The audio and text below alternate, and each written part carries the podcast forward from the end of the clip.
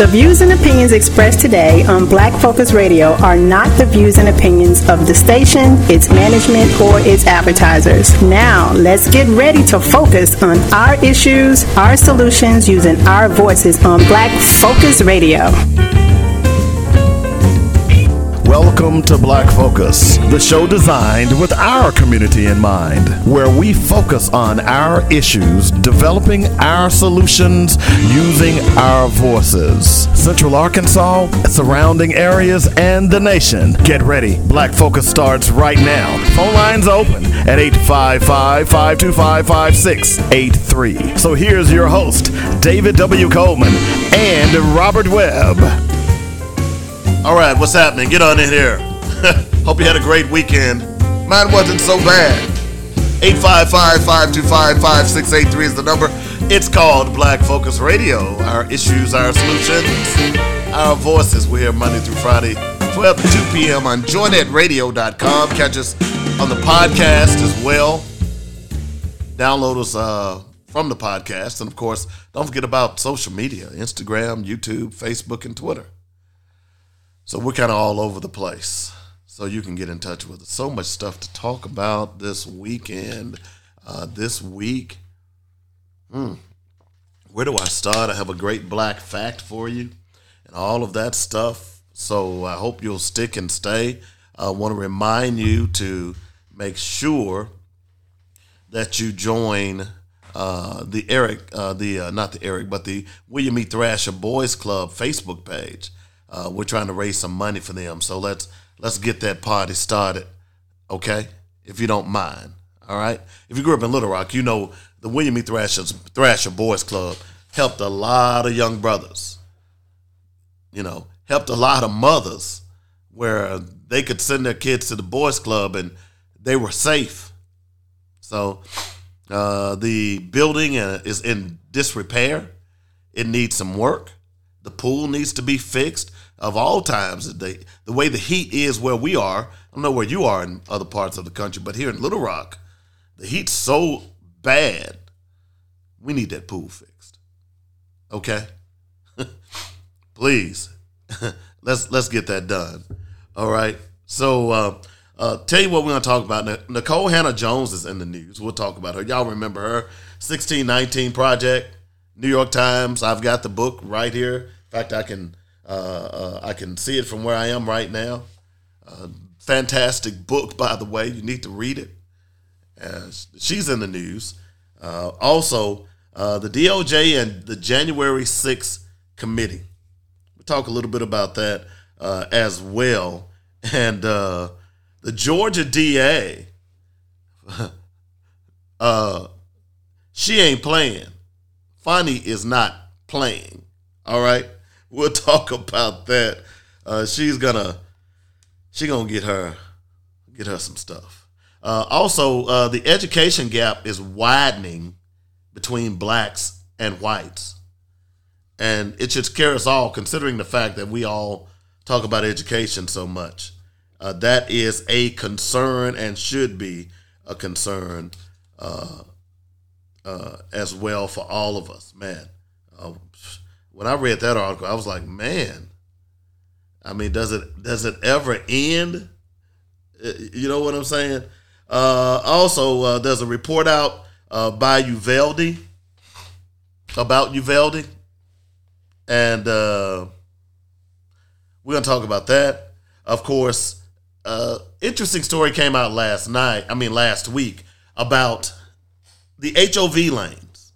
Now, I know a lot of cities, like the city that I reside here now, we don't have HOV lanes, all right? But when you go to other cities, the HOV lanes are prominent and real. And I'm going to tell you, you better not get in them HOV lanes. You're going to get cut, all right? So there was a story came out about a pregnant woman who was riding in the HOV lanes, and they gave her a ticket. And she challenged it on the grounds that now that the Supreme Court is saying that her fetus is a human being, why shouldn't it count for two people? And also, we want to give a shout out to the mayor as well. The basketball courts are back, and we are thrilled about that as well. So that is fantastic. All right. So, but before we do anything, and I guess I could have did it this way, let's go ahead and do Black Facts. Dynamic Black Facts. Our culture, our history, our people. All right, so when I was growing up, Saturday afternoon westerns was the stuff. And one that we got on a regular basis was the Lone Ranger. And growing up, not knowing any better. And let's not forget about Tonto, his faithful Indian sidekick. Yeah, I'm being facetious. Okay. But there were times when we cheered for Tonto. I mean, I cheered for Tonto. The Lone Ranger was a white man who wore a mask, who shot silver bullets, according to the television event. That was, and of course, his Indian tracker, he rode a painted horse or something like that. And, of course, the Lone Ranger rode a white horse. He was a hero, right? Well, it wasn't until later in my life that I realized that Lone Ranger was not the person that we thought he was. He was, at least who he was portrayed to be. Okay? So, I want to tell you about the real Lone Ranger. There is no debate any longer. And part of it has relations to Arkansas. So, let's check this out. When the Lone Ranger debuted on radio in Detroit, in 1933, racism was at a high pitch in the United States. That the story could have possibly originated with an African American could never be published or talked about publicly. I wrote about the similarities in my biography on Bass Reeves' Black Gun, Silver Star. I stated in the book that we would not be able to prove conclusively that Reeves was the inspiration for the Lone Ranger. We can say unequivocally that Bass Reeves is the closest person to resemble the fictional Lone Ranger on the American Western frontier. Here are the similarities. Bass Reeves was a Texan, like the Lone Ranger. Research shows that the name was a fictional character, was Reed. No first name given in the radio or television show. Reed is similar to Reeves. Bass Reeves handed out silver dollars. The Lone Ranger gave out silver bullets. Bass Reeves rode a gray horse that had the appearance of being white. Additionally, he rode several horses during his long tenure as a lawman. The Deputy U.S. Marshal in the Indian Territory were mandated by the federal law to take at least one posse man with them when they went into the field to arrest felons. Many of Bass Reeves' posse men were American Indians. At one time, he worked with Grant Johnson, an African Indian who had strong Indian features. Their work together were said to be legendary. Many of the white settlers in the Indian Territory did not know or remember Reeves's name. They just referred to him as the Black Marshal. Like, who was that masked man? Bass Reeves worked in disguise regularly, just as the fictional Lone Ranger did. The Lone Ranger sidekick, Tonto, was stated to be a Potawatomi Indian. That tribe was found in the Indian Territory, now the state of Oklahoma. George W. Trendle, owner of the Detroit radio station that began the Lone Ranger series, was a lawyer who took credit for coming up with the idea of the fictional character. Many of the felons Bass Reeves arrested were convicted in Fort Smith, Arkansas, federal court, and were transported and housed at the Detroit House of Corrections in Michigan.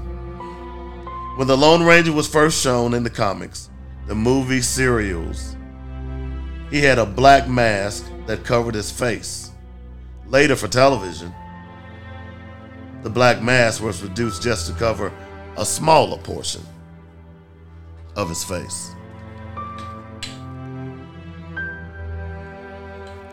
Now, people, we've been seeing a lot of talk about Bass Reeves.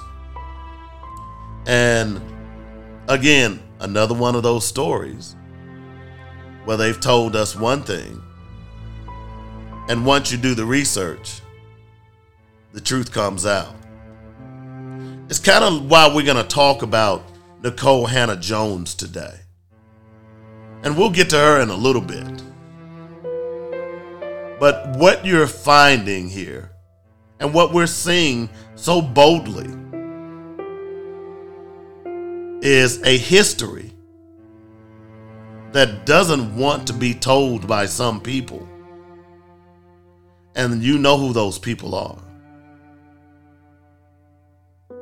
Those are the CRT people. Something that doesn't exist. The boogeyman.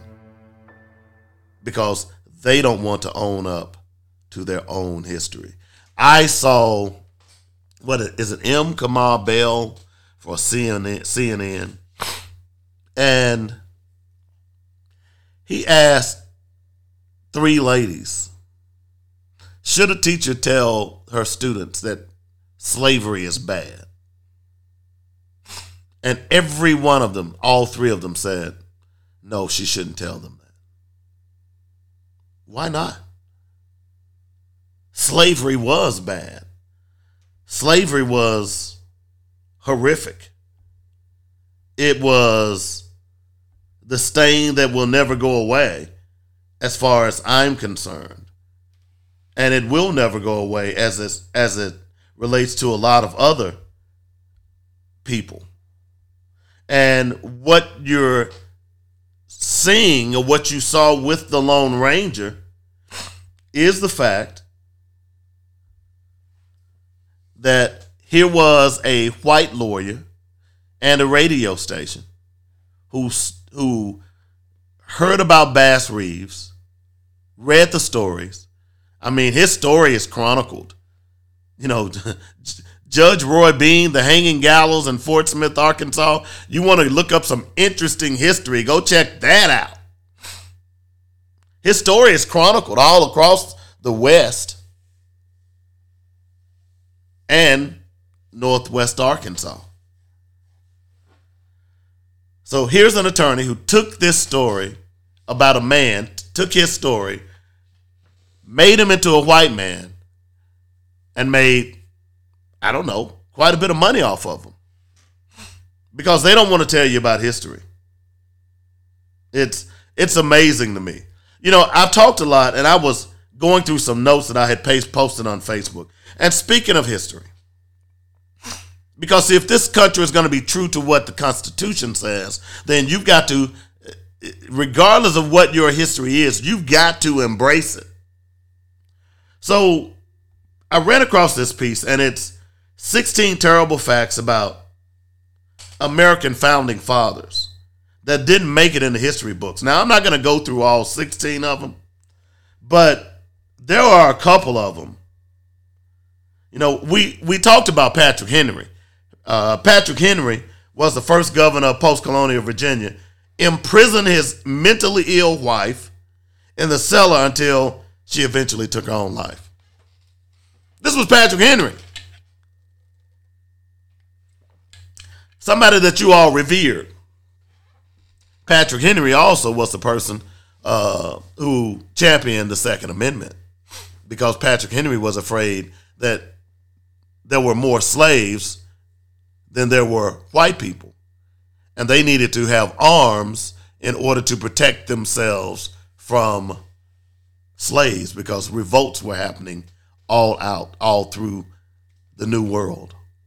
But y'all didn't know that, did you? That's why we have the Second Amendment. That's why I'm telling you that, excuse me, everything that we do, everything that the Constitution is based on, is based on slavery. You go through the history and there was law after law after law that was passed to keep black people from being successful. But let me go on. That was Patrick Henry, okay? Judge George Wythe poisoned his grandnephew with arsenic after he threatened to disinherit the 17-year-old for stealing from his house. I want to get to a couple others, all right? Because I want you all, and I've talked about this before. I want to get to the president, all right? Upholding the key provisions of slavery during his administration, George Washington, despite considering himself a delightful master, was among the cruelest Virginia slave owners of his day. This was George Washington, okay? See, these are the things that they don't want you to know. They don't want you to understand how we got here. Because see, once you understand how you got here, then you'll know, or you'll begin to figure out how to get what you need to be successful. Let me just read this about good old George. And there's another piece by George. But the last one is the one I've talked about before, to show you how cruel George Washington was. In fact, I think there are three of them in it with him. Because one, I'll just go ahead and tell you. You know, when we grew up, they used to tell you that George Washington had wooden teeth. That was a lie. Okay? That was a lie.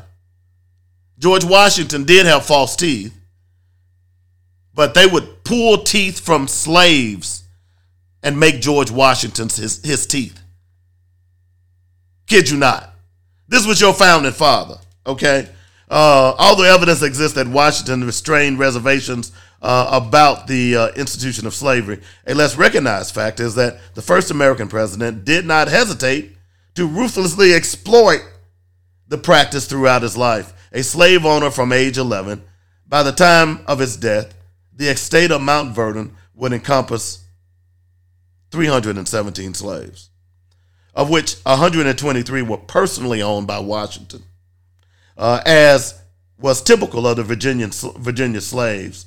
These unfortunate persons were compelled to work from dawn to dusk under penalty of corporal punishment. However, Washington is believed to have been considerably harsher than other slave owners, with one visitor remarking in 1798 that Washington acted with more severity than his own neighbors.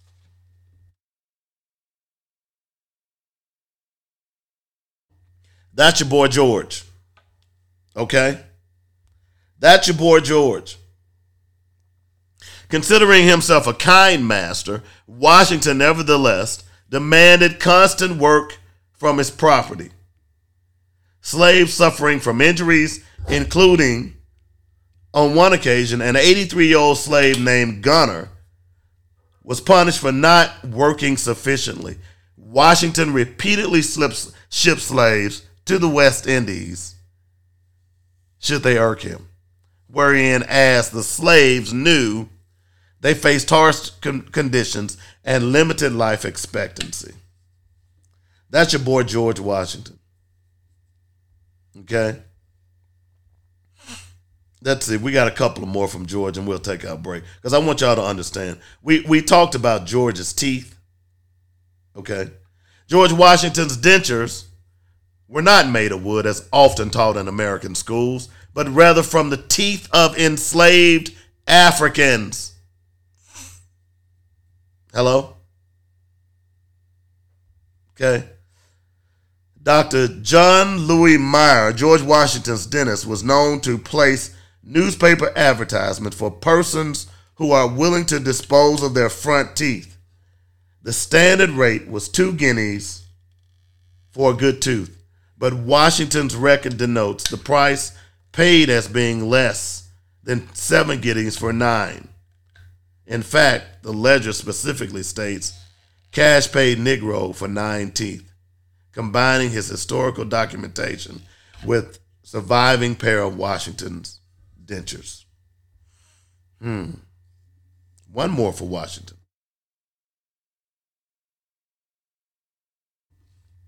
So, as you go and you look at this, and the reason I'm doing this, because when you really dig into the history, oh, here's another one by George. George Washington was actually a prolific liar. Okay? He was a prolific liar. Wow. Bet y'all didn't know that. Here's good old Thomas. Thomas Jefferson compelled, under false promises, a teenage female slave to serve as his concubine after the death of his wife. See how nicely they put that? In other words, Thomas Jefferson, she was 14. She was raped. See, they don't want you to talk about this. I'm just saying. I got to get to George's last. Okay. I got to get to George's because this is the one thing that, to me, colors George Washington more than anybody else. And this is part of the reason I don't stand for the national anthem and I don't salute the presidents, those former presidents. Let me read this to you, and then we'll be done, and we'll go on. I've talked about this before, but I want you to hear it again. This is your founding father, George Washington, someone that many people claim that was such a great person. We know now that that was not the case. George Washington deliberately exploited a legal loophole in Pennsylvania law to avoid being forced to emancipate his slaves while serving as president of the United States. After the ratification of the United States Constitution, whilst a new city was built to serve as the capital of the fledgling nation, Washington, D.C., the city of Philadelphia was selected to serve as the temporary capital, remaining the seat of government for the duration of Washington's 2 terms as president. The commander-in-chief was forced to relocate to Philadelphia, bringing with him a number of enslaved persons to serve in his household. In 1780, Pennsylvania had passed the Gradual Abolition Act, stipulating that slaves were freed after they reached the age of 28, along with those who had lived in the state for more than 6 months. In order to avoid surrendering his property, Washington would transport his slaves back to Mount Vernon, or on some occasions, literally to the state lines every 6 months. Through this method, he kept deliberately secret to avoid scandal. Washington was able to perpetually reset the clock on his slaves' freedom and circumvent the clear intended purpose of the 1780 emancipation legislation, reflecting his sustained desire to retain his Negro possessions. Washington also signed into law the Fugitive Slave Act of 1793. In addition to launching a 3-year search for an escaped female slave who fled to New Hampshire after learning she had been given given as a wedding present. That's your boy, George Washington. So that's what this CRT stuff is all about, folks. We're going to talk about that a little bit more because the whole Nikole Hannah-Jones is in the news, and good for her. Because I hope she opened some eyes. We'll talk about her when we return. Plus, we've got some other stuff on the agenda. You're listening to Black Focus Radio, our issues, our solutions, our voices, on JoyNetRadio.com.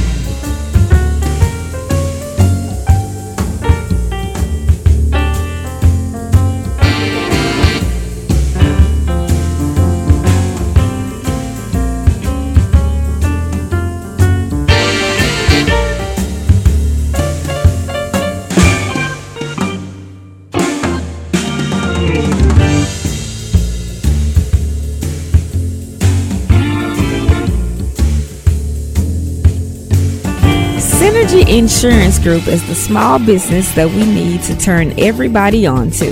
Javita Nelson is the expert advisor and licensed in 20 states. Synergy Insurance Group has been offering personalized insurance services since 1997. Call Javita at 877-GO-LOVE-INS.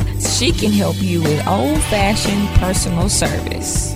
Synergy Insurance Group is the one that you want and need for affordable insurance, specializing in burial plans that will allow you and yours to personalize your final expenses. Check out Synergy Insurance Group on the web at synergyinsgroup.biz or talk to Javita at 877-GO-GLOVE-INS. The purpose of this commercial is to promote various insurance products. National producer numbers 1661510 and 7529748. Hi, this is Alvin from Habibi's Durable Medical Equipment Company. Because of COVID, many of us have lost our jobs and are unable to feed our kids like we wish. If your child is underweight, 5 years of age or older, and on Medicaid, you may be able to get formula to help them regain their healthy weight. You will need a prescription from their primary care physician, and give us a call and let us help. Our number is 501-663-1553. We are open 5 days a week from 9 to 5. Have your doctor fax your prescription to our fax line, which is 501-661-0738 today. Keeping your child healthy is our priority. That's Habibi's,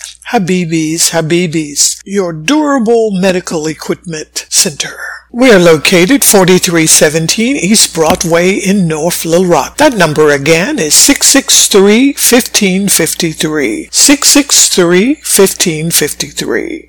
Hey guys, this is David Ashley, Deacon David Ashley. I want to turn y'all on to the Deacon Days Radio Show. It's a praise project. We're going to be playing music from inspirational artists and gospel artists from all over the world, never ever heard of. And also we'll be interviewing and asking them very pertinent questions to why and how they came up with their music. Don't forget, the Deacon Days Radio Show, it's a praise project. Saturdays from 10 to 11 on JoyNetRadio.com.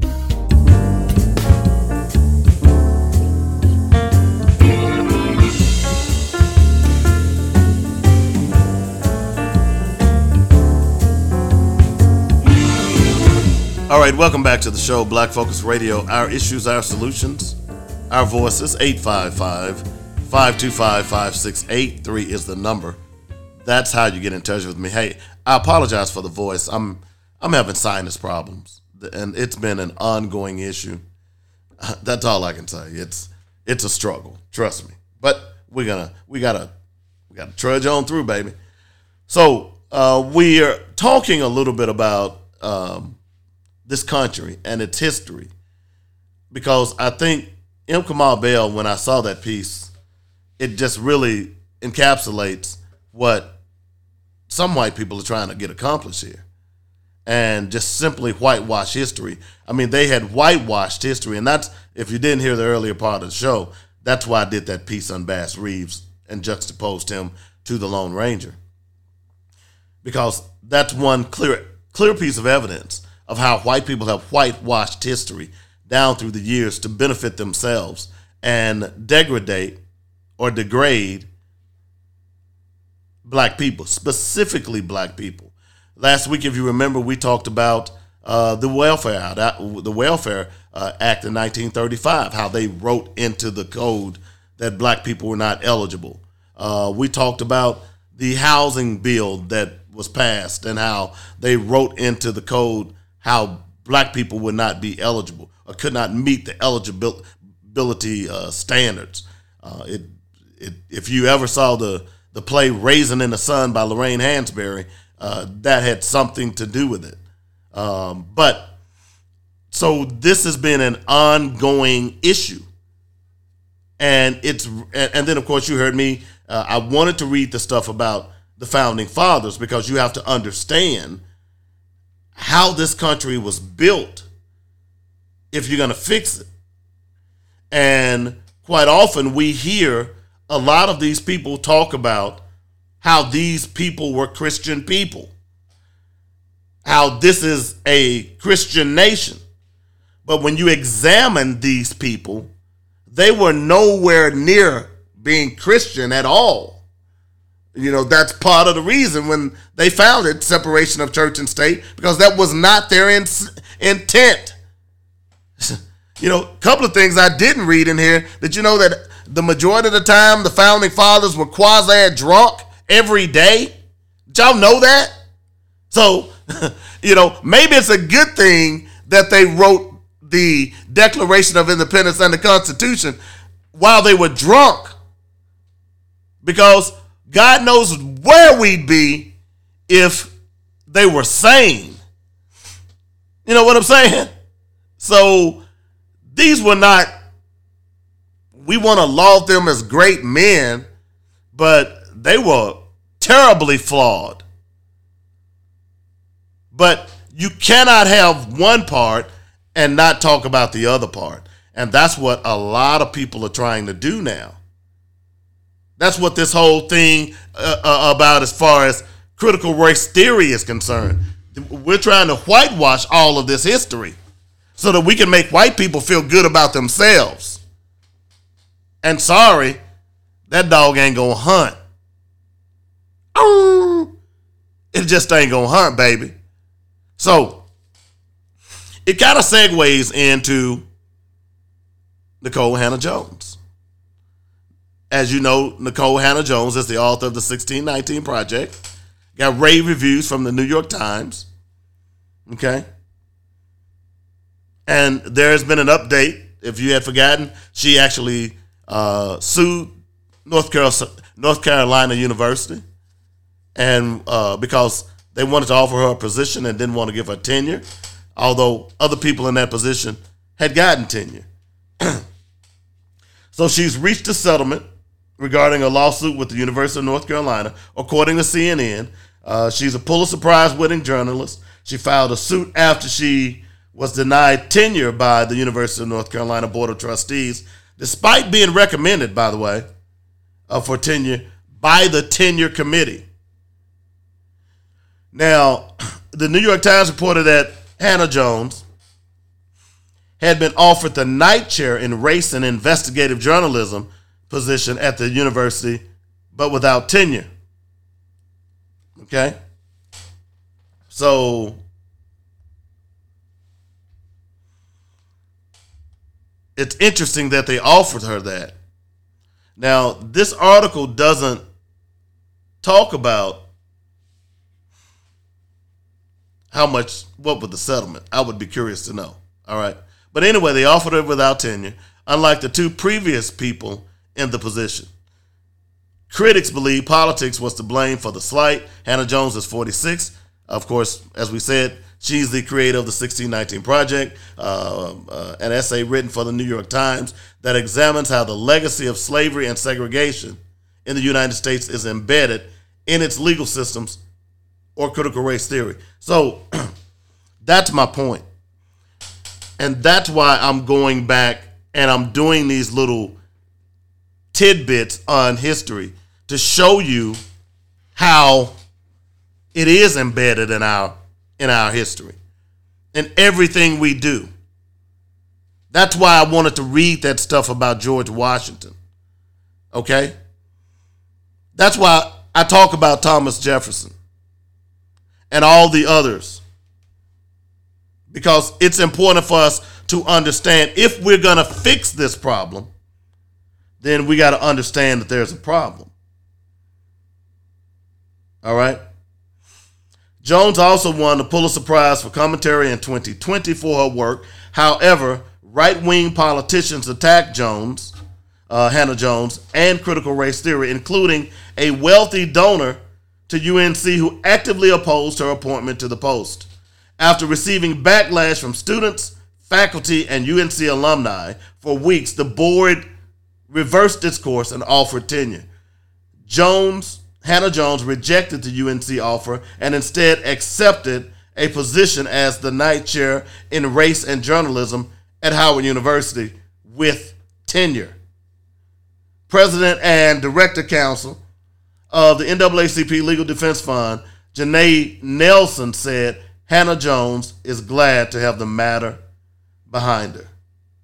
According to her statement, Ms. Hannah-Jones is grateful to have the matter behind her, and she looks forward to continuing her professional work, committed to using the power of investigative journalism to expose the truth about the manifestations of racism in our society and training the next generation of aspiring journalists to do the same at her academic home of Howard University. We believe this settlement will help support the ongoing work towards addressing racial inequality at the university. So they were mad. Boy, they were spitfire mad at Nikole Hannah-Jones, because she exposed some stuff. See, they don't want their kids to know how evil they were. They don't want their kids to know this. That's what this is all about. It's crazy. Yeah. It's real crazy. But this is our history. This is why I talk about it. This is why we need to talk about it more. We need to, look, you can't be afraid of it. You can't run from it. I'm going to tell you like this, man. Right now, I'm doing Ancestry.com. Okay? And my daughter got me involved in this. I love my baby girl. Hey, Miss Channing. She got me involved in this because I'll be honest with you. I don't know who my dad is. My mom passed. She never told me. I'm going to be real. Okay? So we began to do research, and I'm getting ready to send in my DNA. And my daughter told me, because my daughter's a clinical psychologist, so she's so professional. You know, she said, Dad, don't be afraid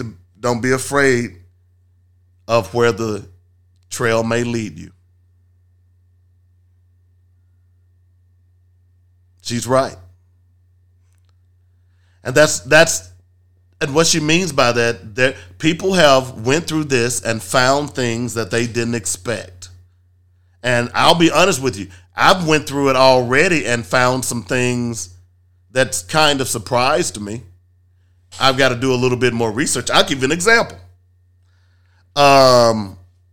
His name is, God, I can't even think of his name. Caleb Cohen.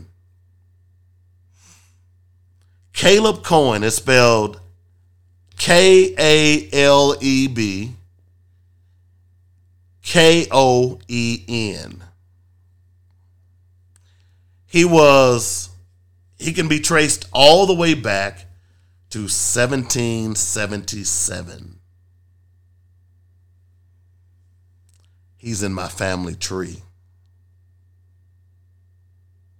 I've got to do a little bit more research, but based on what I found in Ancestry.com, and of course we know that there are white people in our history. There's no ifs, ands, or buts about that.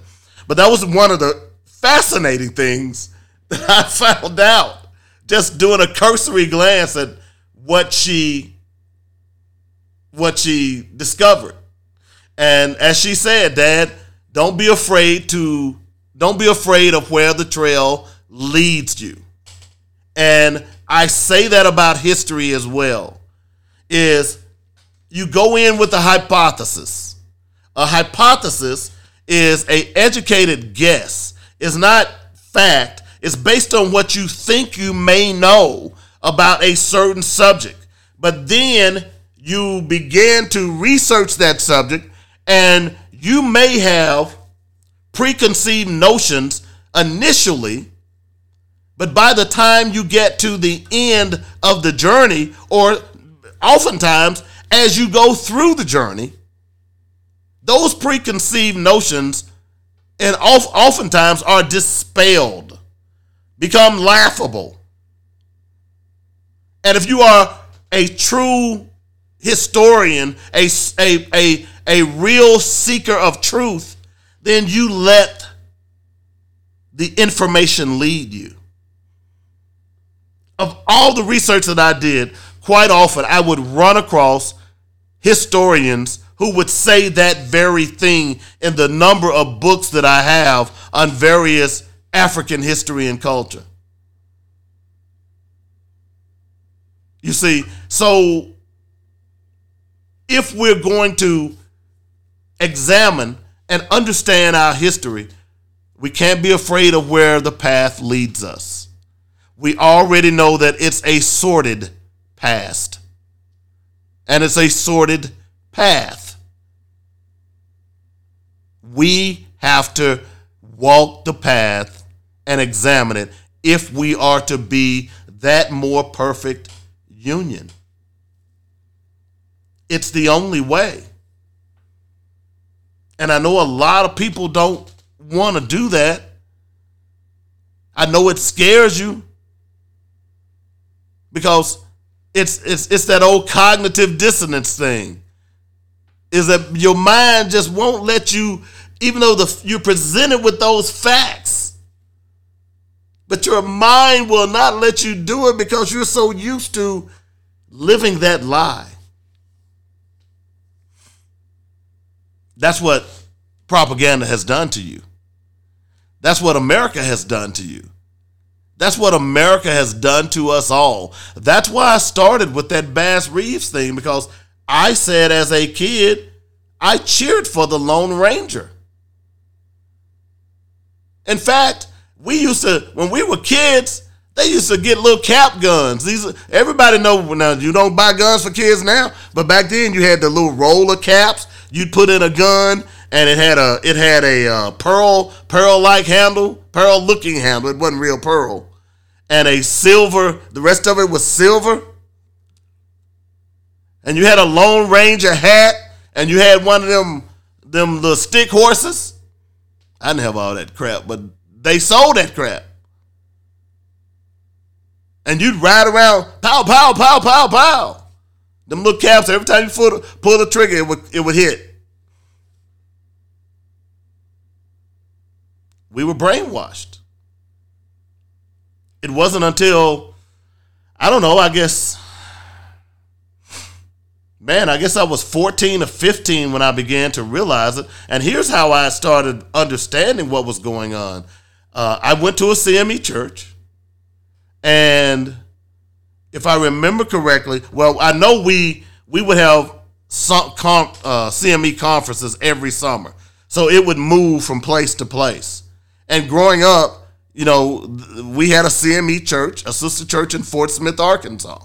So we would have the conference there often. So in going to Fort Smith, by the way, that's kind of how I met my high school girlfriend too.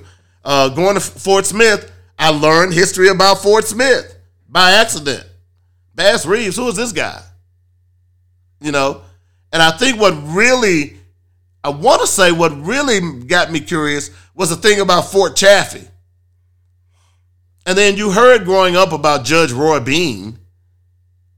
What you didn't hear, who was Bass Reeves? So I think it was about 13 or 14 when I began to hear about Bass Reeves and looked into it. And sure enough, this guy was black. This was the Lone Ranger.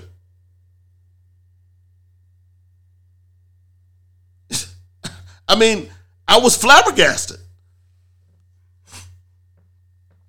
So whitewashing history has been the modus operandi for America. And what Nikole Hannah-Jones said was right. She's right. 100% right that you all have basically changed history. And it's important for us to examine it. And everything that we've done, the judicial system, all of these laws. I just told you, Patrick Henry, he was, you know, that's the reason we got the Second Amendment is Patrick Henry. Because they were afraid that blacks were going to, what they don't tell you, you're talking about revisionist history, they don't tell you that they were having slave revolts on a regular basis. On a regular basis. And they needed a militia to put down those revolts. Thus the Second Amendment. Go look it up. I'm not...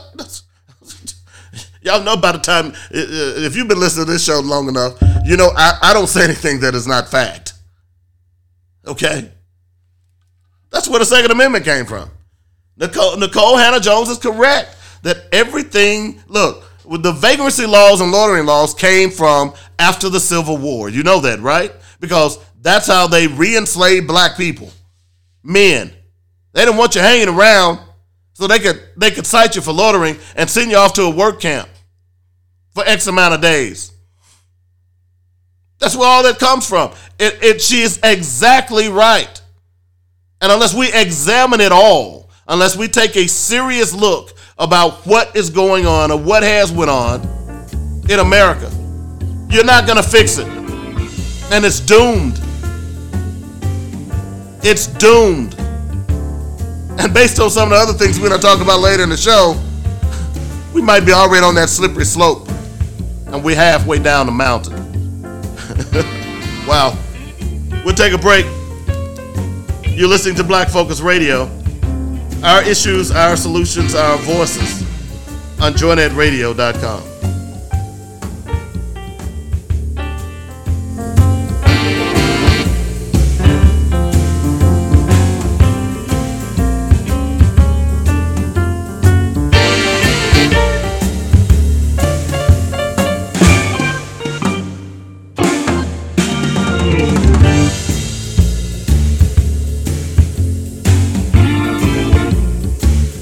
I'm David W. Coleman, host of Black Focus Radio and the Weekly Sports Magazine. We here at JoyNetRadio.com would like to thank you for all the love and support you've given us. Our goal is to keep you inspired and informed daily with quality programming from gospel music, news talk, and sports. Log on to JoyNetRadio.com for the program lineup, and while there, be sure to make a donation, then download our app and carry us anywhere in the world. Please continue to spread the word about JoyNetRadio.com. And if you are an entrepreneur or have an upcoming event or you'd like to start a show, let the professional writers and producers here at JoyNetRadio.com help you get the word out. Call me at 615-554-0568 for more details. In the meantime, stay informed and inspired daily right here on JoyNetRadio.com. Hello to quality time at Marco's.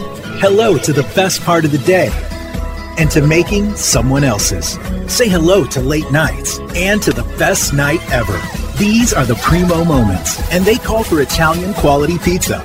Dough made from scratch every day. Sauce with a history in the making from the original Giammarco recipe. Say hello to an authentic favorite. Every store, every day. The Italian way. Hello, Primo. David W. Coleman here for Coleman's Dynamic Rib Rub and Rib Nuts. Go to ribrub.com, that's ribbrubb.com right now, and stock up on the best dry marinades for baking, grilling, and smoking your favorite meats. 3 great flavors, hot and spicy, original, and scorching.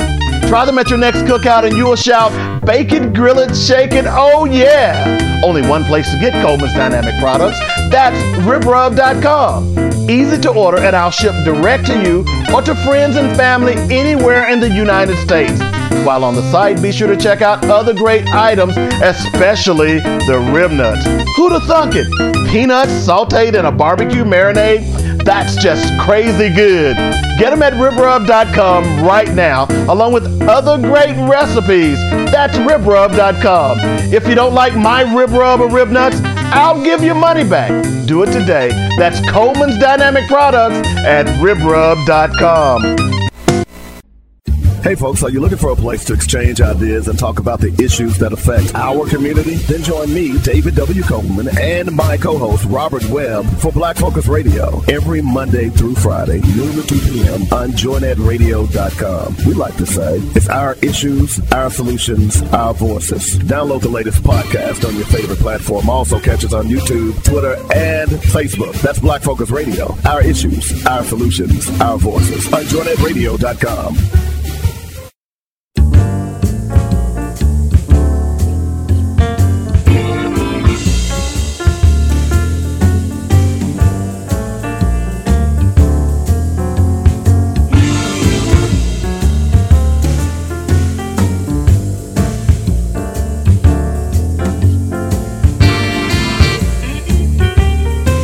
Welcome back to the show, Black Focus Radio, our issues, our solutions, our voices. 855-525-5683 is the number.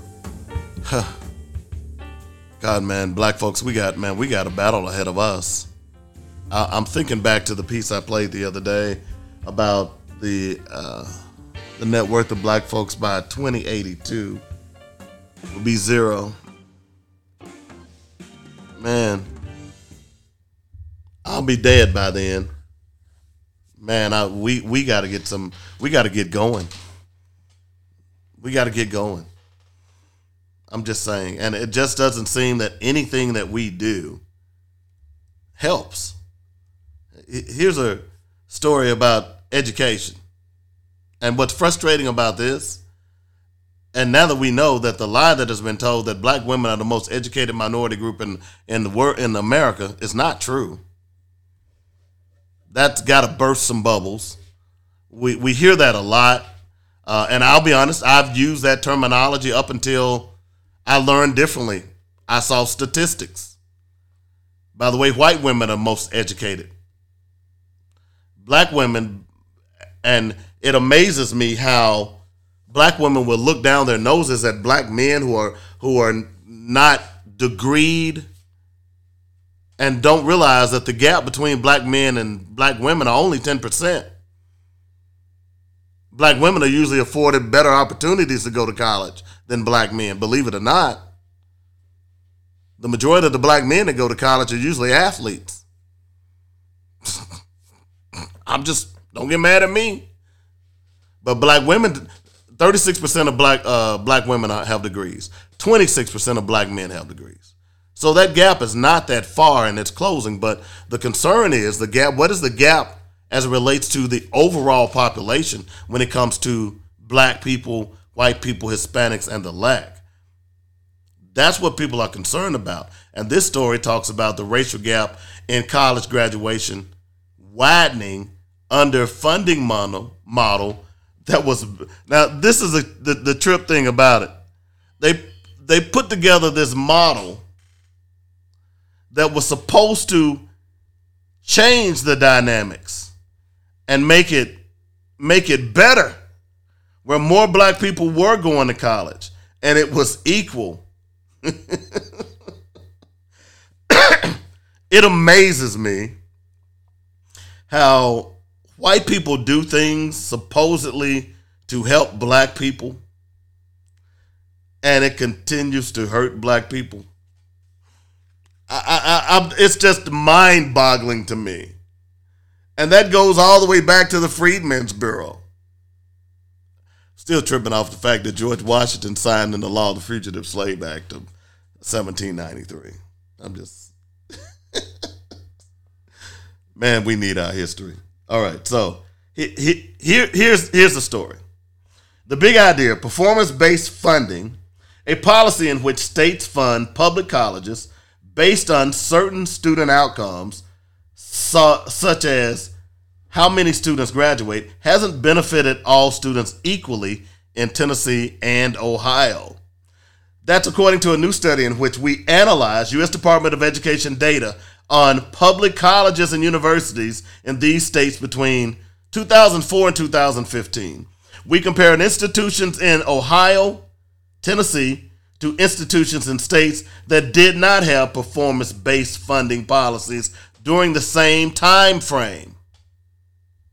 Okay? In some cases, Black, Hispanic, Native American, and Alaskan Native students did, in fact, earn more certificates as well as associate and bachelor's degrees. However, the gap between them and white and Asian students grew even wider for bachelor degrees in Ohio and for certificates in Tennessee. Performance-based funding is difficult from other college financial models. Historically, public colleges have been often funded based on how many students they enroll, not how many they graduate. Tennessee and Ohio are two ideal states to examine the effects of performance-based funding. Both have implemented the system for many years, and the nearly all state funding to performance, and tied nearly all state funding to performance. They also award additional funds for credentials awarded to students from groups that historically have been underrepresented in college, such as adult students and low-income students who are more likely to come from racial or ethnic minority groups. In Ohio, additional funds are also explicitly provided for credentials awarded to students from racial and ethnic minority groups. However, by 2015, 5 and 6 years after the performance-based funding that we studied began in Tennessee and Ohio, respectively, we found that racial gaps in credential attainment either stayed the same or got worse. The gaps we studied are between white and Asian students in comparison to Black, Hispanic, Native American, Alaska Native counterparts in both states. The gap in associate degrees awarded did not measurably change in either state. However, in Tennessee, the policy increased the associate degrees awarded to white and Asian students, but had no impact on Black, Hispanic, Native American, and Alaska Native students. Similarly, in Ohio, the policy had no impact on associate degrees awarded. So we're telling our kids to go to school, get an education. I've been telling y'all that the education system is one of the biggest ripoffs in American history, because the money that it costs to go to college is ridiculous. I believe every state should offer free tuition to a state-run college. Every state. Or a community college. If you want to educate your populace, that is the best way to do it. But here's the problem. You see, they don't really want to educate you, because then you find out stuff like the Constitution. You know, the key to certain people staying in power is to keep you ignorant. And you see the ignorance that has reared its head in people like Ted Cruz and Louis Gohmert, Herschel Walker, Donald Trump. The whole goal is to keep you dumb and ignorant so you won't challenge the status quo. Because, see, once you become educated, then you begin to ask questions. Although some of the people that I've seen become educated, makes me wonder how they got their degrees. I'm just being real. Don't get mad at me. Yeah, I said it. So, might want to think about this, folks. Black people, on every statistic, we are trailing behind. And people want to pretend like everything is so hunky-dory. It's time to have a mindectomy. It's time to take the old mind out and put a new mind in that's going to be about blackness, about black excellence across all of our socioeconomic gaps. black economics, black empowerment, blackity, black, black, black.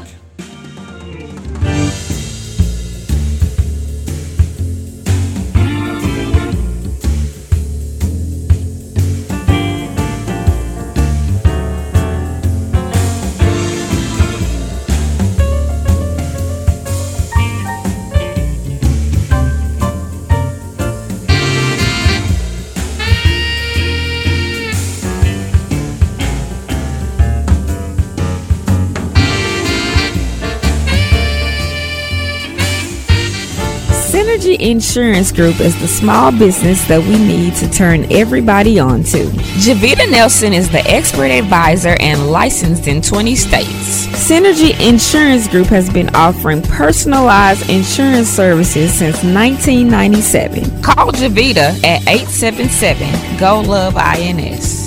She can help you with old-fashioned personal service. Synergy Insurance Group is the one that you want and need for affordable insurance, specializing in burial plans that will allow you and yours to personalize your final expenses. Check out Synergy Insurance Group on the web at synergyinsgroup.biz or talk to Javita at 877-GO-GLOVE-INS. The purpose of this commercial is to promote various insurance products. National producer numbers 1661510 and 7529748.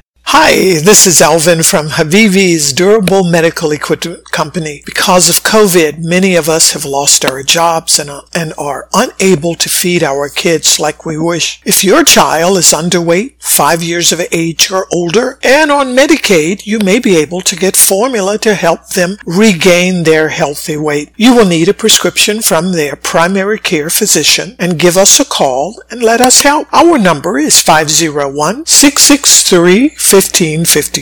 We are open 5 days a week from 9 to 5. Have your doctor fax your prescription to our fax line, which is 501-661-0738 today. Keeping your child healthy is our priority. That's Habibi's, Habibi's, Habibi's, your durable medical equipment center. We are located 4317 East Broadway in North Little Rock. That number again is 663-1553. 663-1553. Hey guys, this is David Ashley, Deacon David Ashley. I want to turn y'all on to the Deacon Days Radio Show. It's a praise project. We're going to be playing music from inspirational artists and gospel artists from all over the world, never ever heard of. And also we'll be interviewing and asking them very pertinent questions to why and how they came up with their music. Don't forget, the Deacon Days Radio Show, it's a praise project. Saturdays from 10 to 11 on JoyNetRadio.com.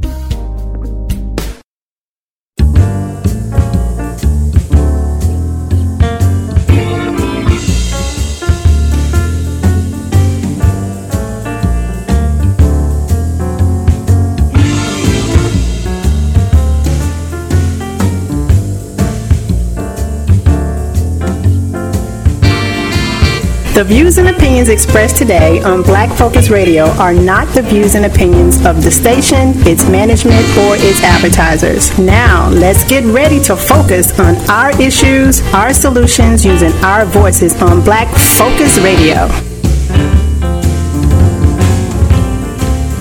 Welcome to Black Focus, the show designed with our community in mind, where we focus on our issues, developing our solutions, using our voices. Central Arkansas, surrounding areas, and the nation. Get ready. Black Focus starts right now. Phone lines open at 855-525-5683. So here's your host, David W. Coleman and Robert Webb.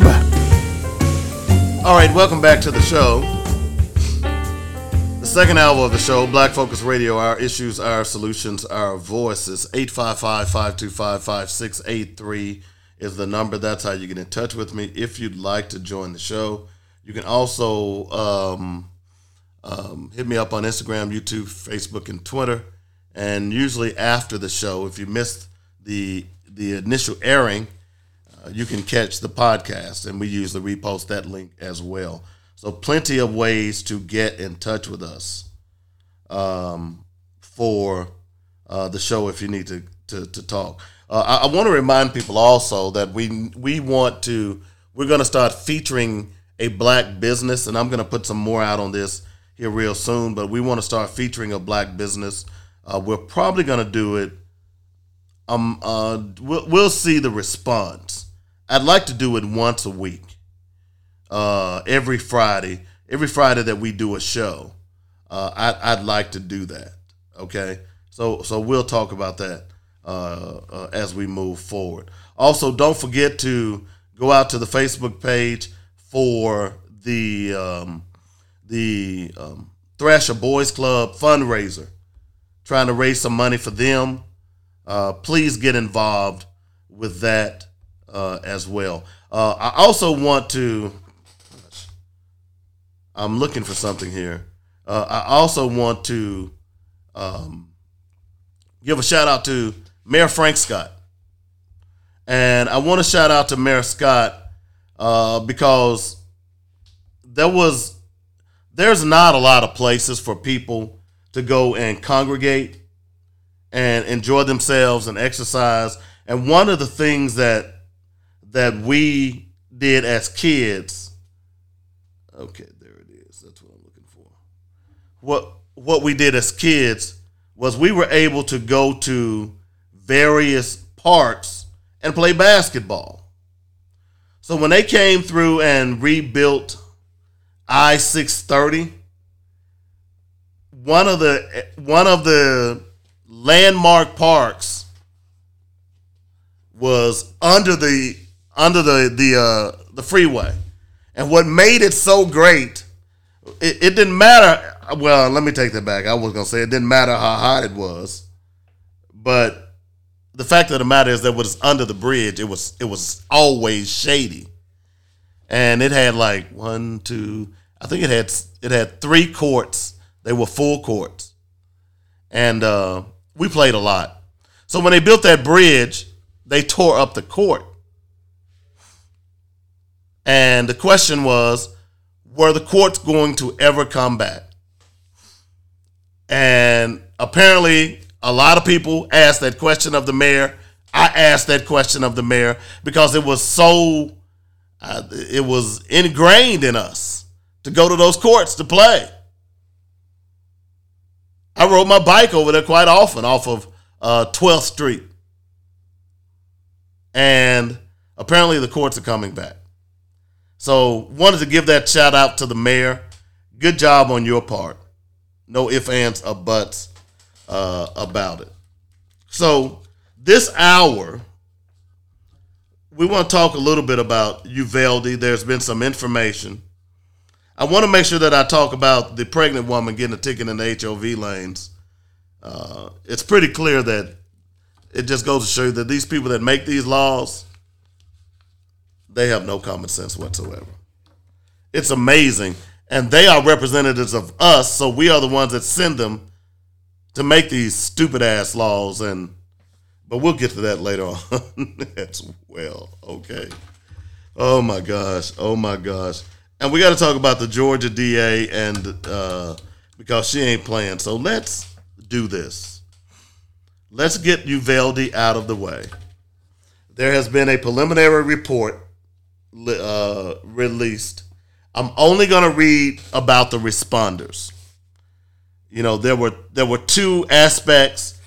Well, there were more than two aspects, but they entitled.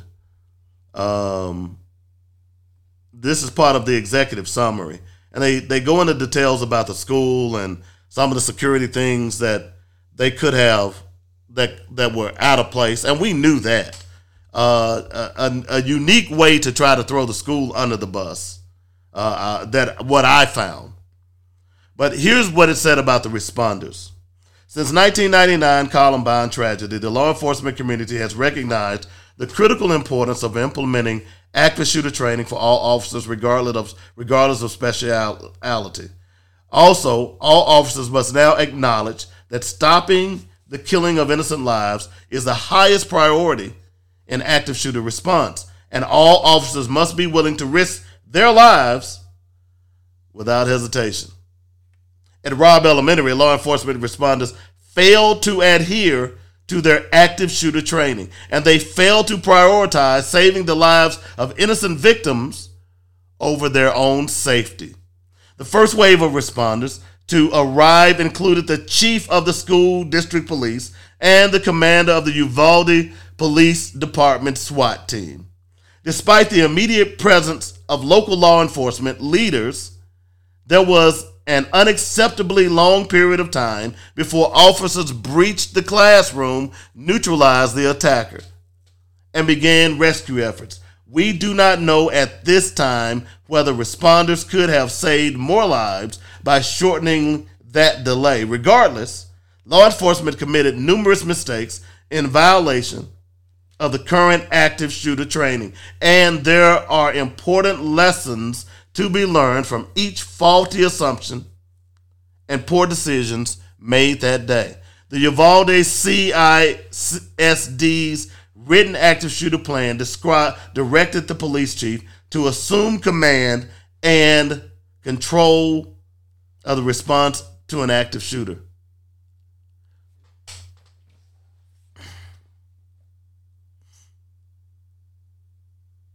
Y'all don't see me, but I have a perplexed look on my face. I said this a couple of weeks ago, and I still don't quite understand, why are you giving a school district police officer chief or police chief jurisdiction over the local police department? I don't understand that. Can somebody explain that to me? The chief of police was one of the first responders on the scene, but as events unfolded, he failed to perform or to transfer to another person the role of incident commander. This was an essential duty he had assigned to himself in the plan mentioned above, yet it was not effectively performed by anyone. The void of leadership could have contributed to the loss of life, as injured victims waited over an hour for help and the attacker continued to sporadically fire his weapon. A command post could have been transformed chaos into order, including the deliberate assignment of tasks and the flow of information necessary to inform critical decision-making. Notably, no one ensured the responders making key decisions inside the building received information that students and teachers had survived the initial burst of gunfire, were trapped in room 110, 111, and 112, and had called out for help. Some responders outside and inside the building knew that information through radio communications, but nobody in the command analyzed this information to recognize that the attacker was preventing critically injured victims from obtaining medical care, inside of continuing to act as if they were addressing a barricaded subject scenario in which responders had time on their side. They should have reassessed the scenario as one involving an active shooter. Correcting this error should have sparked greater urgency to immediately breach the classroom by any possible means, to subdue the attacker, and to deliver immediate aid to surviving victims. Recognition of an active shooter scenario also should have prompted responders to prioritize the rescue of innocent victims over the precious time wasted in search of door keys and shields to enhance the safety of law enforcement responders. An effective incident commander located away from the drama unfolding inside the building would have realized that radios were mostly ineffective and that responders needed other lines of communication to communicate important information, like the victim's phone calls from inside the classrooms. An off-site overall incident commander likely could have located a master key more quickly. Several people on campus had one. An off-site overall incident commander may have suggested checking to see if officers could open the door without a key. In hindsight, they probably could have. Now, what you all don't remember is that they were looking for these keys, right? And ultimately, the door was, they never tried the door. The door was open. They never tried it. Okay? Amazing. An off-site overall incident commander who properly categorized the crisis as an active shooter scenario should have urged using other secondary means to breach the classroom, such as using a sledgehammer as suggested in active shooter training and entering through exterior windows. People still don't know why y'all didn't set up snipers outside the window. What kind of active shooter training that y'all do? Hell, I can play Call of Duty on my Facebook and get better training than that. Wow. Uvalde CISD and its police department failed to implement the active shooter plan and failed to exercise command and control of law enforcement responding to the tragedy. But these local officials were not the only ones expected to supply the leadership needed during this tragedy. Hundreds of responders from numerous law enforcement agencies, many of whom were better trained and better equipped than the school district police, quickly arrived on the scene. Those other responders who also had received training in active shooter response and the interrelation of law enforcement agencies could have helped to address the unfolding chaos. So, in other words, the new guys come on the scene. They got the same training. Maybe y'all missing something. Maybe the problem is the damn training. That's got to be it. We can write report after report. But maybe the problem is the training, because you just said the CISD, which was the local school district police department, which that still boggles my mind that where do they have the school district police department running stuff? Typically when something like a tragedy happens, when the real police show up, y'all see control to them. How is it that the school district is running this? I still have not figured that out. One more grab. All right. Yet in this crisis, no responder seized the initiative to establish an incident command post. Despite an obvious atmosphere of chaos, the ranking officers of other responding agencies did not approach the Uvalde CISD chief of police or anyone else perceived to be in command to point out the lack of and need for a command post or to offer that specific assistance.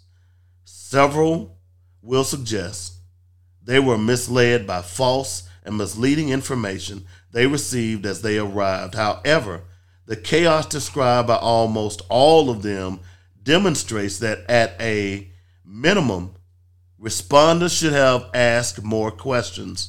This suggests training deficiency in that responding officers failed to adequately question the absence of command. Other responders failed to be sufficiently assertive by identifying the incident commander and offering their assistance or guidance, or by assuming command in the absence of other responder having expressly done so. In this sense, the entirety of law enforcement and its training, preparation, and response share systematic responsibility for many missed opportunities on that tragic day. In other words, your whole training apparatus failed.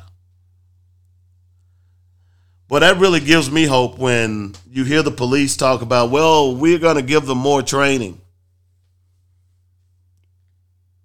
That whole situation failed. The great Texas Rangers, why didn't they take command and control? What about the FBI? Were they on the scene? Why didn't they take command and control? I don't understand this. Here's what I would probably do. I mean, maybe why don't you make a shooting up a school, a shooting in a school, a felony, you know, kind of like they do the post office. People don't mess with the post office. They just don't do it. You might get a nutbag every now and then who will go and rob a mailman, a postman, but you know not to mess with them. They come after you. Why don't you do schools the same way? But I wanted to give you this update on Uvalde because we don't need a report to know that they failed miserably. We don't need a report to know that those police officers that day were cowards and still are cowards. All of them, the hundreds that showed up, are cowards.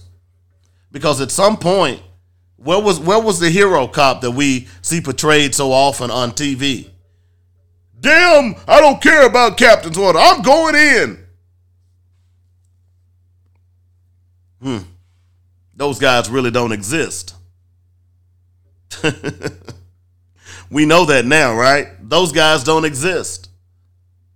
And of course, this report, it's interesting because at the end of the day, the failure was on the police department. Now, there's a school part of that as well where they talk about the door should have been locked and they failed to follow policy and all that other stuff. That's, yeah, okay. That, yeah, we know that now that we've seen the video of the guy walking through the school. We've seen that now. We also saw the video of y'all standing outside the doors, high-fiving, and one guy on a cell phone and other guy using hand sanitizer. We seen all of that. But at the end of the day, at some point, if you want to place blame, yeah, the shooter should have never done that. But as I said, you don't need training. These guys don't need training, as they're saying in this report. They need to be fired. They're cowards. You clearly stated that they all went through the active shooter training. They all went through it. They understand. It's just like when you sign up as a police officer, you understand that you can lose your life. That's sad. We hope you don't. But we've had police killed in the line of duty. So you go through the active shooter training, and they're telling you the same thing again, but you don't believe it. Apparently, you that oath that you took was not important. It's amazing that you would stand outside that room and hear that sporadic gunfire and not someone charging that room. It's amazing that no one turned the doorknob to try and figure out all that time you claim you were waiting for a key. It's amazing that no one came and brought some explosives. A sledgehammer would have knocked that doorknob off. But even still, and maybe, look, I'm not an active shooter trainer, but if you got two doors, you put a charge on one door and you put a charge on the other door, and you blow them at the same time, you're going to disorient the shooter. And at that point, you charge through both doors. I'm still amazed that nobody had a sniper outside. The report even says that. Why didn't you try to affect some type of difference from an external window? I would like to know that. This report doesn't explain that. Those kids lost their lives because these cops are cowards. They don't deserve to be police officers anymore. They need to quit. They need to be fired. You need to recruit a whole new lot. Because the same thing is going to happen next time. We'll take a break. You're listening to Black Focus Radio. Our issues, our solutions, our voices on JoyNetRadio.com.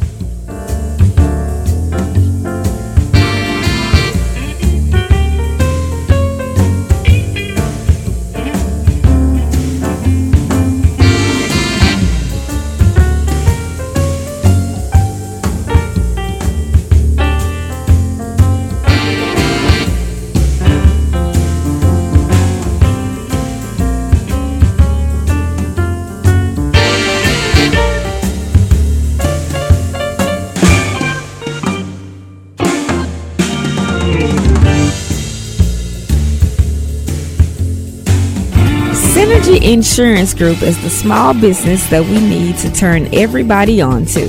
Javita Nelson is the expert advisor and licensed in 20 states. Synergy Insurance Group has been offering personalized insurance services since 1997. Call Javita at 877-GO-LOVE-INS. She can help you with old-fashioned personal service. Synergy Insurance Group is the one that you want and need for affordable insurance, specializing in burial plans that will allow you and yours to personalize your final expenses. Check out Synergy Insurance Group on the web at synergyinsgroup.biz or talk to Javita at 877-GO-GLOVE-INS. The purpose of this commercial is to promote various insurance products. National producer numbers 1661510 and 7529748. Hi, this is Alvin from Habibi's Durable Medical Equipment Company. Because of COVID, many of us have lost our jobs and are unable to feed our kids like we wish. If your child is underweight, 5 years of age or older, and on Medicaid, you may be able to get formula to help them regain their healthy weight. You will need a prescription from their primary care physician, and give us a call and let us help. Our number is 501-663-1553. We are open 5 days a week from 9 to 5. Have your doctor fax your prescription to our fax line, which is 501-661-0738 today. Keeping your child healthy is our priority. That's Habibi's, your durable medical equipment center. We are located 4317 East Broadway in North Little Rock. That number again is 663-1553. 663-1553. Hey guys, this is David Ashley, Deacon David Ashley. I want to turn y'all on to the Deacon Days Radio Show. It's a praise project. We're going to be playing music from inspirational artists and gospel artists from all over the world, never ever heard of. And also we'll be interviewing and asking them very pertinent questions to why and how they came up with their music. Don't forget, the Deacon Days Radio Show, it's a praise project. Saturdays from 10 to 11 on netradio.com.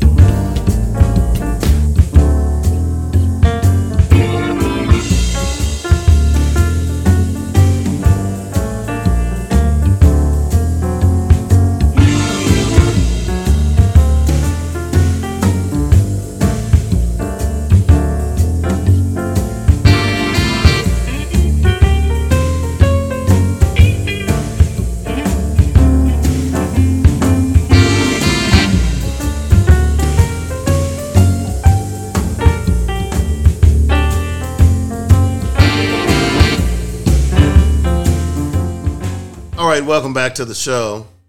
855-525-5683 is the number. That's how you get in touch with me. It's Black Focus Radio. Our issues, our solutions, our voices. Just to remind you that the protest in Akron is still going on after the murder of Jalen Walker. And yes, it is a murder. And we talked last week about 60 bullets hit him. They shot 90 times. Ugh. It kind of takes you back to what happened with Nikole Hannah-Jones. A lot of people being arrested. It's amazing that a lot of this stuff is not on the news, if you noticed. Why not? If it wasn't for social media, would we even know this was going on? Would we even know that this protest took place over the weekend? Probably not. Very interesting. Very interesting. Speaking of justice, apparently, I don't know if this, I think the January 6th committee is being effective. Now, to what extent, I don't know, but according to the DOJ supports the January 6th committee subpoena of Mark Meadows amid reports that Trump, the Trump camp is going to throw him under the bus. Man, Donald Trump ain't nothing but a gangster, dude. He's a gangster. He's Teflon Don, man. He will throw anybody under the bus. This is why it amazes me why so many people support this scam artist. And it is, I mean, the ultimate in the, remember the Flim Flam Man? That movie may be too old for some of you all out there. But Donald Trump ain't nothing but a damn Flim Flam Man. And man, he duped an entire nation. And so much so that people have groveled to his feet and have jeopardized their own careers. Wow. It's just amazing to me. The Justice Department said in court filing the House was justified in subpoenaing Mark Meadows. So you better get ready, Mark, and all you other guys who are ignoring these subpoenas. What that says right there is that, hello, it's the Justice Department. We're about to knock on your door. I hope your house is in order. The filing was part of a lawsuit Meadows filed against Nancy Pelosi and the January 6th committee. It comes a month after the Justice Department declined to hold Meadows in contempt of Congress. We'll see what happens here. Why do they keep following this guy? Does he have like dirty pictures on all of these people? It just doesn't make any sense to me, man. This guy was a bum. This guy was a, I mean, he was nothing more than a caricature on television. And all of a sudden people, and it just, what it does really show you is the power of the media. How the media can color a person. We know this in the black community because the media has been doing that for decades as it relates to how people perceive black people. But here was a guy who had a television show that was fairly successful. He was a charlatan throughout his career. It's amazing that he avoided jail time as much as he did. Didn't pay his creditors, none of that stuff, and then rose to become president because he was popular on a damn show. And even though he lied constantly, people still supported him and still support him, even to the point where they're talking about he was the Messiah. Whew. Oh, Lord, have mercy. America is doomed. Tell my kids, maybe y'all need to move to another country. Let's all move to Africa and build back up Africa. I don't know. This is just... Whew. I just don't get it. I mean, does he have dirty pictures of everybody?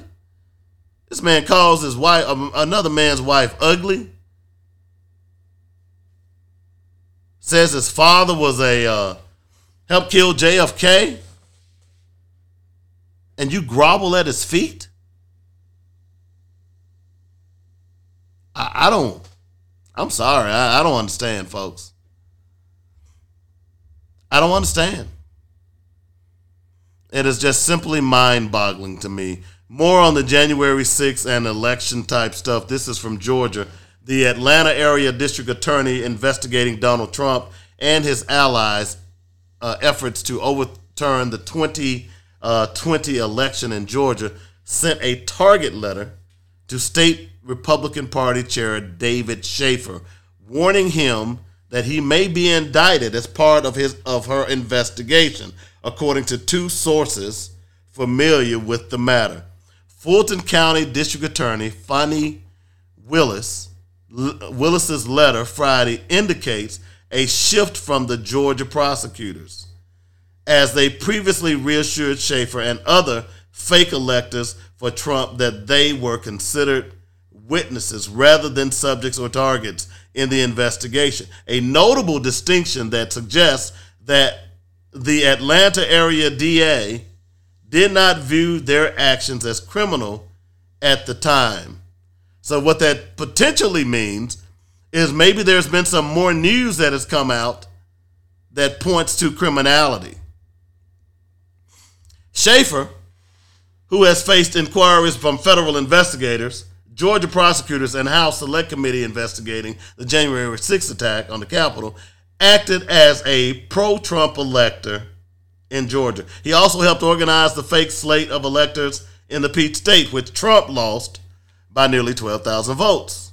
Willis's office appeared to be trying to determine whether the pro-Trump electors in Georgia had any knowledge of their actions, that their actions may have been a competent or a broader, potentially illegal plot to pressure election officials to overturn Joe Biden's victory.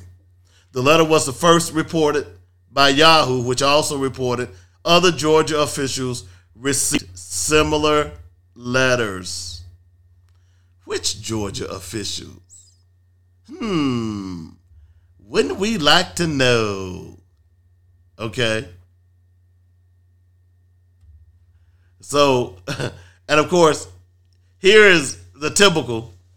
What Republicans do now is they break the law, and then the person that's pursuing them to make them own up to the law breaking, the Republicans try to get them ousted. So here's what they're doing now. Also Friday, Georgia State Senator Burt Jones asked a court to disqualify Willis from any prosecution related to him, arguing she has a conflict of interest and political bias in this case. Jones, a Republican, is currently running for lieutenant governor in Georgia. Willis hosted a campaign fundraiser for Jones' Democratic opponent, Charlie Bailey, last month. She's gonna pursue me because I'm running for attorney general. No, I mean lieutenant governor. No, you should not be running for lieutenant governor. None of these people should be in office. That's what needs to happen. These people need to be disgraced and turned out on their ears. That's what needs to happen more than anything else. But this crap continues. It continues. It's amazing to me that these people are, it's kind of like, this is a bad analogy and I probably shouldn't use it, but it's kind of like slapping your spouse and giving them a black eye, and then y'all go out together and expect nobody to notice that black eye and that swollen lip. You know what I'm saying? This is unbelievable. But hopefully, we're getting somewhere. You know, old Lindsay is trying to fight the subpoena, you know, and you know old Rudy trying to fight the subpoena. But Fannie Willis ain't playing.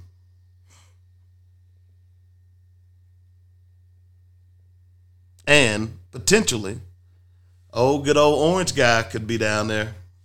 Sunkissed Orange. Mr. Insurrectionist himself. People need to quit beating around the bush and trying to pretend like Donald Trump didn't try to overthrow this country. It's pretty clear now. The evidence is stark. The evidence is shocking. And they're presenting stuff that I'm sure there's more stuff that we've not even heard about. You know, they tried to call Cassidy Hutchinson a liar when she said that Donald Trump tried to choke one of his drivers. Man, this whole thing stinks because now we know that the Secret Service has gotten rid of text. This is crazy. When Cassidy Hutchinson made her claims, one of the loyal Secret Service men who loved Donald Trump said that it didn't happen. And now it's been corroborated by other people, other sources, and the police officer who actually saw it. Why are these people still running for office? These people need to be in jail. And anyone who wants to associate themselves with this, Are white people so afraid of becoming a minority that they're willing to allow any disrespect for the law and the Constitution? Is that what's going on here? It doesn't make any sense that this continues to happen and people are just turning a blind eye to it. Because if you're not going to do anything about it now, what's going to happen the next time? We already know what's going to happen again. And you got Donald Trump out there talking about, well, I've already made my decision to run for 2024.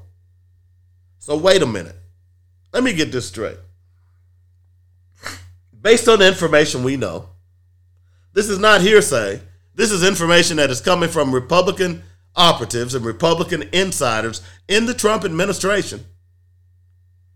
We know now all of the things that were going on inside that administration, how he pillaged and raped our coffers for his own benefit, his daughter and son-in-law's benefit, enriched himself, lorded over a coup, and y'all telling me that it's okay to give him back as president. Made the Justice Department his own. Are y'all serious? Is that where we've devolved to now?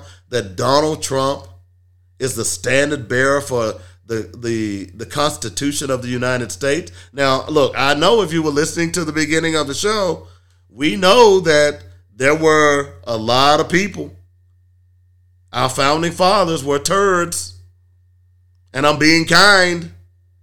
Go back, when you get the podcast for the show, go back and listen to the first part of the show when I talked about 16 peculiar things from our founding fathers. So, is Donald Trump trying to match that? Is that what we're trying to do? Because You know, they've already attempted to try to make Donald Trump one of the worst presidents in the history of American presidency. I don't know that he is that now that I know so much more about Washington and Jefferson. But he's certainly up there in the pantheon of the worst presidents. But what boggles my mind is people, particularly white people, who follows this guy blindly. And he's clearly a charlatan and a liar. There's a movie about, this guy stumbled upon, maybe it wasn't a movie. Maybe we need to see a movie. The Accidental President. Don't know what the hell he's doing. And the other thing about it is how the Christian right, and it just shows you that the word Christian in that is an oxymoron. Because there's nothing about what they do is Christian. They may read the Bible and go to church, but there's nothing about Donald Trump that upholds Christian values. So why the love affair with him? It just doesn't make sense to me. It just doesn't make sense to me. It's a question we got to continue to ask. We have to demand more from our leaders. And you start by going to the polls. I don't care if you have to vote your person out every rotation, every election. All right, you didn't do what you're supposed to do, we're going to vote for this guy. I don't care if you have to do that. At some point, they'll get the message. Back in a moment. You're listening to Black Focus Radio. Our issues, our solutions, our voices on JoyNetRadio.com.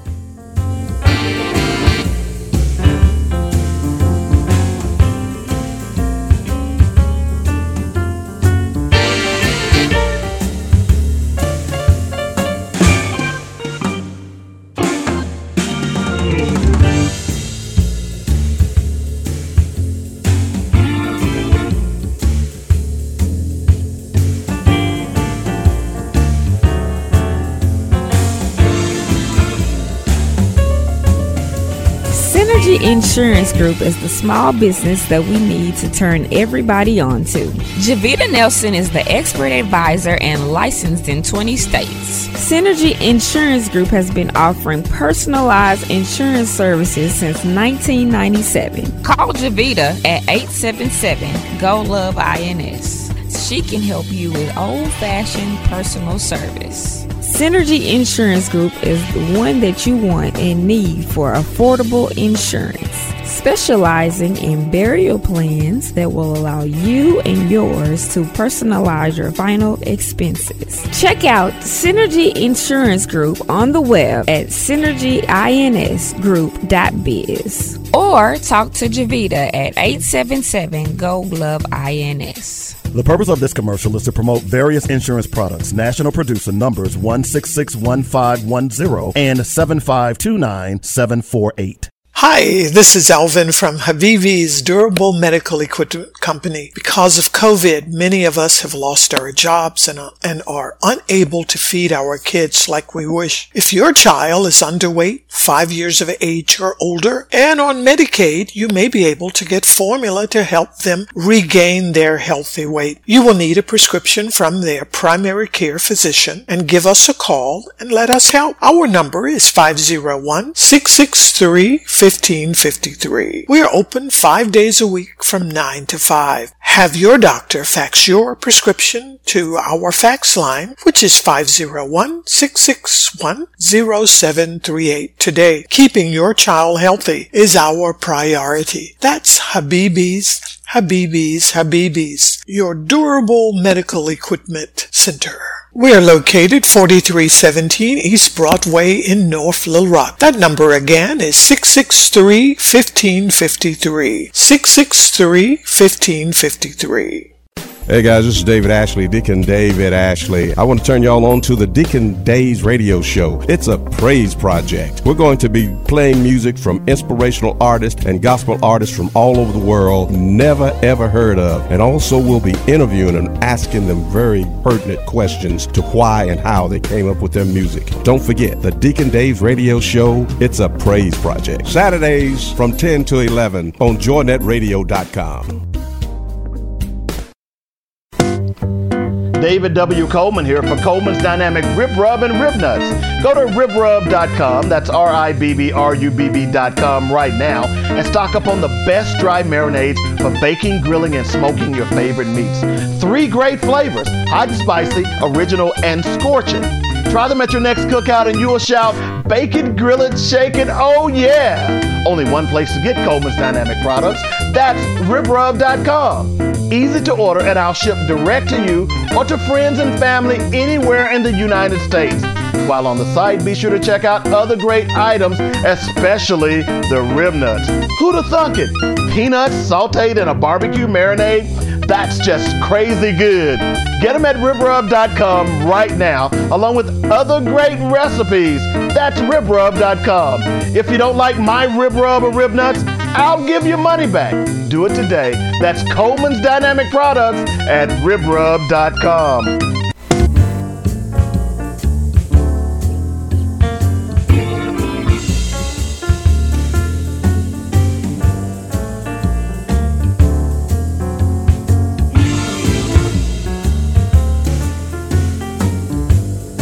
All right, welcome back to the show, Black Focus Radio. Our issues, our solutions, our voices.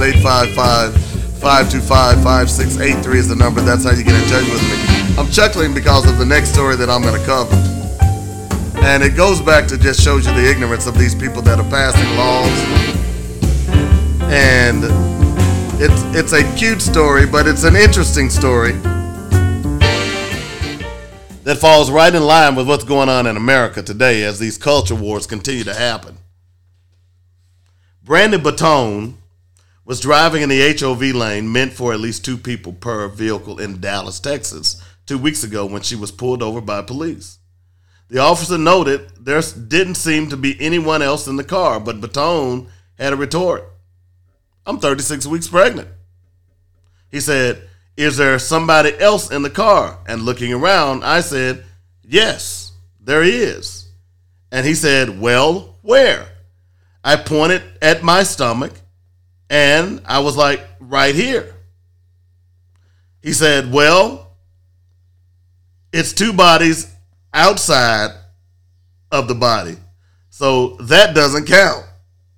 I was kind of in shock, and I was like, well, in light of everything that's happened, and I'm not trying to make a huge political stance here, but do you understand that this is a baby? Oh, wow. And of course, she's referring to the Supreme Court ruling about now that, you know, hey, the fetus is now a person. Okay? So, if we're talking about, and this is from Lona Coombs, who is a former Los Angeles County prosecutor. She says, if we're talking about a fetus being a person, there's a lot of other rights that attach to being a person that will be litigated in the courts, such as, does my fetus qualify for tax exemption? That's a good question. Wait a minute. You're saying that a fetus is a person, right? So when pregnant women file their taxes next year, at what point can they file them on the taxes? Bet y'all didn't think about that, did you? Okay. Does my fetus qualify for citizenship? So if there's an alien person, I shouldn't say an alien person, an undocumented immigrant who gets in America, becomes pregnant. Now, usually when the baby is born in America, that automatically gives them American citizenship. But now, a fetus is a person. Okay? Does my fetus qualify for child support? Well, I'm based on the law, I guess you're right. It's not fair. Although, wait a minute, you can kill it, or you can make me pay child support. And don't get me on that again, okay? So those are all interesting issues that's going to have to be litigated in court. How is that going to stand up against the law? If the Supreme Court is telling you that fetus is now a human being from the time of conception, then at that point, there are all kinds of implications. And this young lady has an interesting argument that, according to the Supreme Court, this fetus that was in her stomach is a person. So with that being said, she can drive in HOV lanes. Now, again, those of you who don't know what HOV lanes are, HOV stands for high occupancy vehicles. And in most major cities, these lanes are designated for carpoolers. Usually you have to have at least two people in the car in order to drive in HOV lanes. And man, over the years, there have been just some great stories about how people have faked having people in HOV lanes. I'm thinking, excuse me, I don't know what state it was in, but I'm thinking about a guy who got one of those porn blow-up dolls and dressed it up and was driving in the HOV lanes and got caught. and had been doing it for some time. So if you're not from a bigger city, you wouldn't understand what HOV lanes are, but people take them seriously. And I'm going to tell you, in Los Angeles, you get in them lanes, you can forget about it, bro. You getting a ticket. They just take your picture. I mean, you could, if you jump over there to pass and you might jump back over, nope, don't do it. So all cities take these HOV lanes seriously. So when you get out in them, you're going to get busted. You're going to get caught. It never fails. So this young lady was in her car, and I just wonder. Clearly she had a great argument by what she said to the police. So it's pretty clear that she said, hey, I'm pregnant. This is now a human being, although it's not born yet. Man, there are all kinds of implications, man. What if you go to the doctor and you take some medication and it kills the fetus? Are you now going to be charged with manslaughter or murder? Wow. I just thought about that. I'm just sitting here. There are all kinds of implications. Do you get a Social Security card at the time you get pregnant?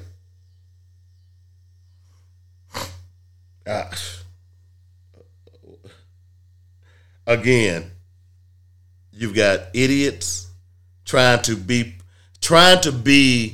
leaders and have never really looked at the implications of all of this because they don't care. They're not concerned about governing for the populace. They're concerned about governing for their fat cat buddies and their friends. You scratch my back, I scratch your back. But this is an interesting argument. We're going to keep our eye on this particular case because this case is interesting. This attorney is right. Can you file your fetus on a tax deduction? There are all kinds of potential arguments that now can be made.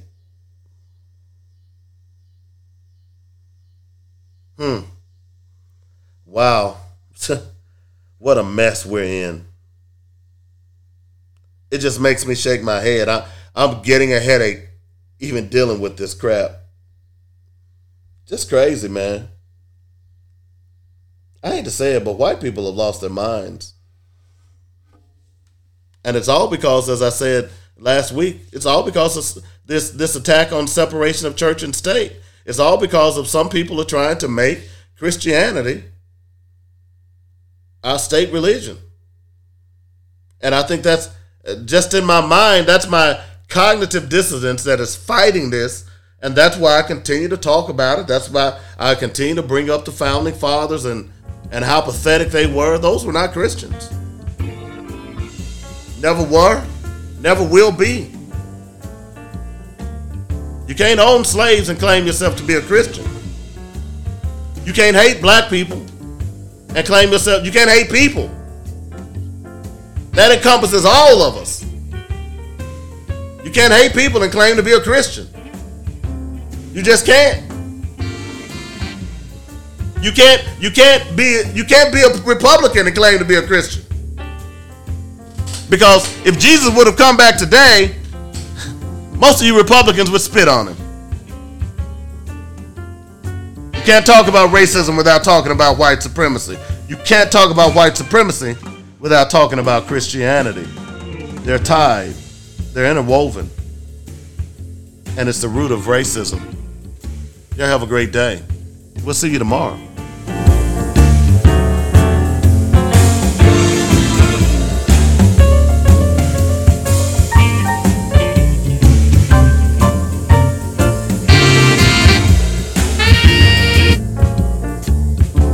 You've been listening to Black Focus, where we discuss our issues with our solutions and our voices. Join us every weekday afternoon at 1 p.m. on JoyNetRadio.com.